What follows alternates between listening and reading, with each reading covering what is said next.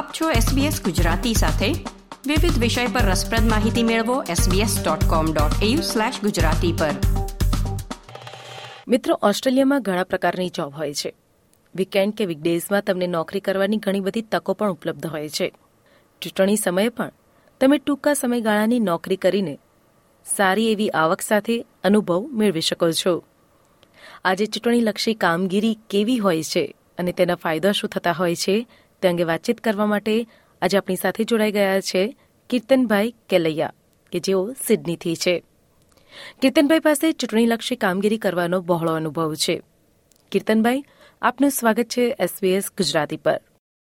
Thank you very much મીરાનીબેન કીર્તનભાઈ ભારતના ઇલેક્શનના દિવસોને જો યાદ કરવામાં આવે તો સરકારી નોકરી કરતા કર્મચારીઓને જ ચૂંટણીલક્ષી કામગીરી કરવાની તક મળતી હોય છે પરંતુ અન્યને નહીં. શું ઓસ્ટ્રેલિયામાં પણ ચૂંટણીલક્ષી કામગીરી કરવી હોય તો સરકારી નોકરી હોવી જરૂરી છે? ઓસ્ટ્રેલિયાની અંદર ઇલેક્શનમાં ડ્યુટીમાં જવા માટે સરકારી નોકરીની જરૂર નથી હોતી જનરલી. અને કોઈ પણ એ એપ્લાય કરી શકે છે. એ લોકોની સિલેક્શન પ્રોસેસ છે. અને એ તમે તમારો રિઝ્યુમ અપલોડ કરો અને if they are happy with resume તો they will call you and તમને વધારે ઇન્ફોર્મેશન લોકો આપે પછી. રાઈટ આ નોકરી માટે એપ્લિકેશન કેવી રીતે કરી શકાય? તેની જાહેરાત ક્યાં થતી હોય છે? એપ્લિકેશન ઇલેક્શન કમિશનની વેબસાઇટ ઉપરથી ઇન્ફોર્મેશન અવેલેબલ હોય છે. અને પ્લસ એ તમે રજિસ્ટર પણ કરાવી શકો છો કે એ જ્યારે નવી વેકન્સી બહાર આવે તો તમને ઈમેલ થ્રુ નોટિફાય કરવામાં આવે. એક વખત એપ્લિકેશન ની અંદર ત્રણ કે ચાર ડિફરન્ટ કેટેગરી હોય છે. જો તમારે બૂથ ઉપર કામગીરી બજાવવી હોય તો three two four different position available હોય છે. અને તમારો જે રીતે એક્સપિરિયન્સ શૂટ થતો એ રીતે તમે એ કોઈ પણ એક કે એક કે બે પોસ્ટ પર એપ્લાય કરી શકો છો. અને પછી એની નોર્મલ સિલેક્શન પ્રોસેસ થ્રુ તમને ઓફર લેટર દેવામાં આવે પછી. ખૂબ જ સરસ વાત કરી કીર્તનભાઈ તમે. આ ચૂંટણીલક્ષી કામગીરીમાં કામ કરવાની તક મેળવવી હોય તો તેની પસંદગીની સીમા શું હોય છે? હા મિનિમમ ક્રાઇટેરિયા હોય છે. એક તો ઓસ્ટ્રેલિયન સિટીઝન હોવું જરૂરી છે અને એજ લિમિટ હોય છે એટીન પ્લસ પણ આ બંને ક્રાઇટેરિયા તમે ફૂલફિલ કરતા હો તો અને કોઈ પણ તમારું સ્કિલ લેવલ હોય તો તમે એપ્લાય કરી શકો છો. જી આપણે ખૂબ જ સરસ વાત કરી કે સ્કિલ લેવલ હોય તો કયા પ્રકારની સ્કિલ તેઓ ચેક કરતા હોય છે? જનરલી ઇલેક્શનનો રોલ છે દેટ ઇઝ કસ્ટમર ફેસિંગ એટલે ફોર એક્ઝામ્પલ તમને જો કસ્ટમર સર્વિસનો એક્સપિરિયન્સ હોય, તમારી સાથે એ, તમને એ લોકો સાથે ડીલ કરવાનો એક્સપિરિયન્સ હોય, તમને થોડો ઘણો એડમિનિસ્ટ્રેટિવ વર્કનો એક્સપિરિયન્સ હોય પ્લસ એ થોડો ઘણો મેનેજમેન્ટનો એક્સપિરિયન્સ હોય, તો એવા એ કેન્ડિડેટ આઈડિયલ હોઈ શકે છે આ પોઝિશન માટે. ખૂબ જ સરસ વાત કરી કે એડમિનિસ્ટ્રેશન કસ્ટમર સર્વિસનો રોલ તમે કરી શકો. હવે તમે જ્યારે આ ટૂંકા ગાળાની નોકરી કરતા હોવ, ત્યારે તમારી પાસે એક અનુભવ પણ થતો હોય છે. પરંતુ કીર્તનભાઈ, જો બીજી જગ્યાએ આપણે નોકરીની અપ્લાય કરતા હોઈએ, તો આ અનુભવનો ફાયદો થઈ શકે ખરા?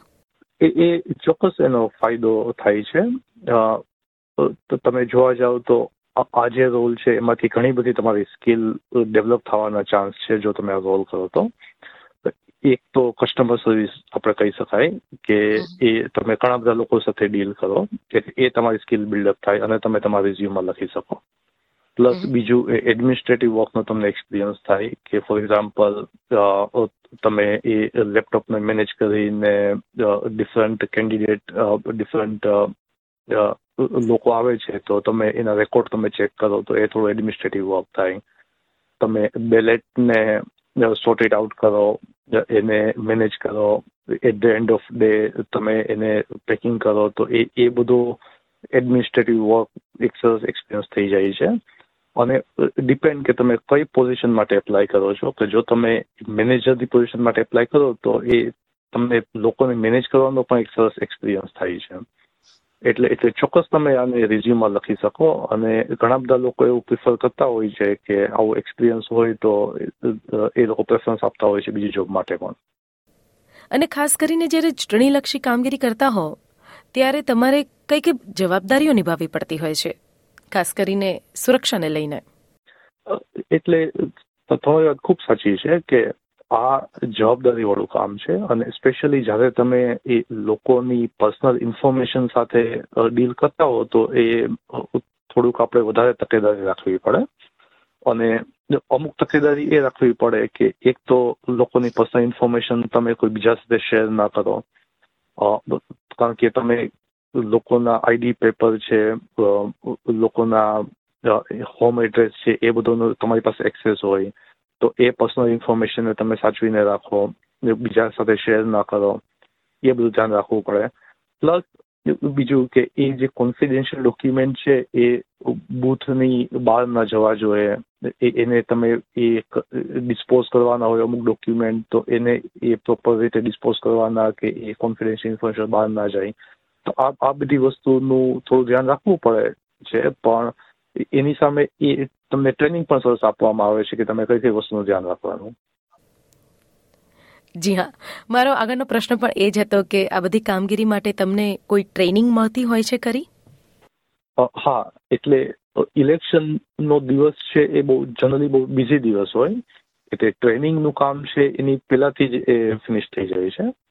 અને જનરલી ઓનલાઈન ટ્રેનિંગ હોય છે ફોલોડ બાય ફિઝિકલ ટ્રેનિંગ પણ હોય છે કે જેમાં તમને ઓવરવ્યૂ આપે.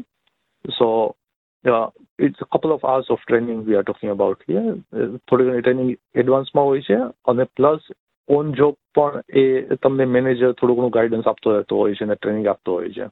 કીર્તનભાઈ હવે વાત કરીએ કામગીરીની. તો આ ચૂંટણી બુથની કામગીરી ટૂંકા ગાળાની હોય છે. પરંતુ આગળ જતા જે કેન્ડિડેટ્સ હોય, તેને ભવિષ્યમાં હાયર પોઝિશનની તક મેળવવી હોય, તો કોઈ ઉજળી તક ખરી આ અંગે?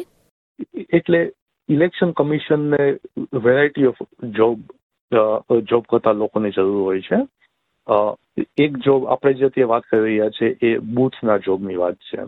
કે જે ઇલેક્શન બૂથમાં ઇલેક્શન ના દિવસે તમે કઈ કઈ જોબ કરી શકો. આ ઉપરાંત ઇલેક્શનના થોડા દિવસો પહેલાથી એ લોકોને એવા પણ લોકો જોતા હોય કે જે ડિસ્ટ્રીબ્યુશન સેન્ટરમાં કામ કરે અથવા તો એ લોકોની હેડ ઓફિસમાં કામ કરે. અને એની એની જોબ કારગીરી એવી હોય કે દરેક બૂથની અંદર તમારે પેપર મોકલાવાનું છે તો એને સોર્ટ ઇટ આઉટ કરી એને કોર્ડિનેશન કરી અને એ મોકલાવો તો એ એ એ કામગીરી થોડા દિવસ પહેલાથી ચાલુ થઈ જાય અને એના માટે એની હેડ ઓફિસમાં તમે જોબ એપ્લાય કરી શકો છો. કીર્તનભાઈ તમે ઘણા સમયથી ચૂંટણી બૂથ ઉપર કામ કરતા આવ્યા છો. તમારો અનુભવ જરા શેર કરશો?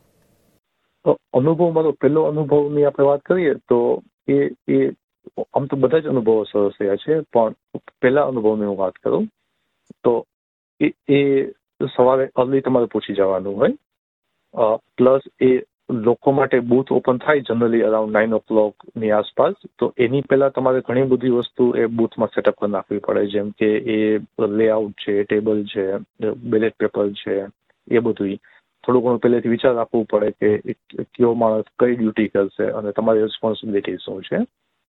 પછી નાઇન ઓ ક્લોકથી લઈને એ ગેટ ઓપન થાય એટલે બધા લોકો અંદર આવે, તો એની એસેટ પ્રોસિજર હોય છે કે એ કોઈ સિક્યોરિટી ની જે ડ્યુટી હોય તો એ માણસ એ થોડું ઘણું અહીંયાથી એ લોકોને ડાયવર્ટ કરે.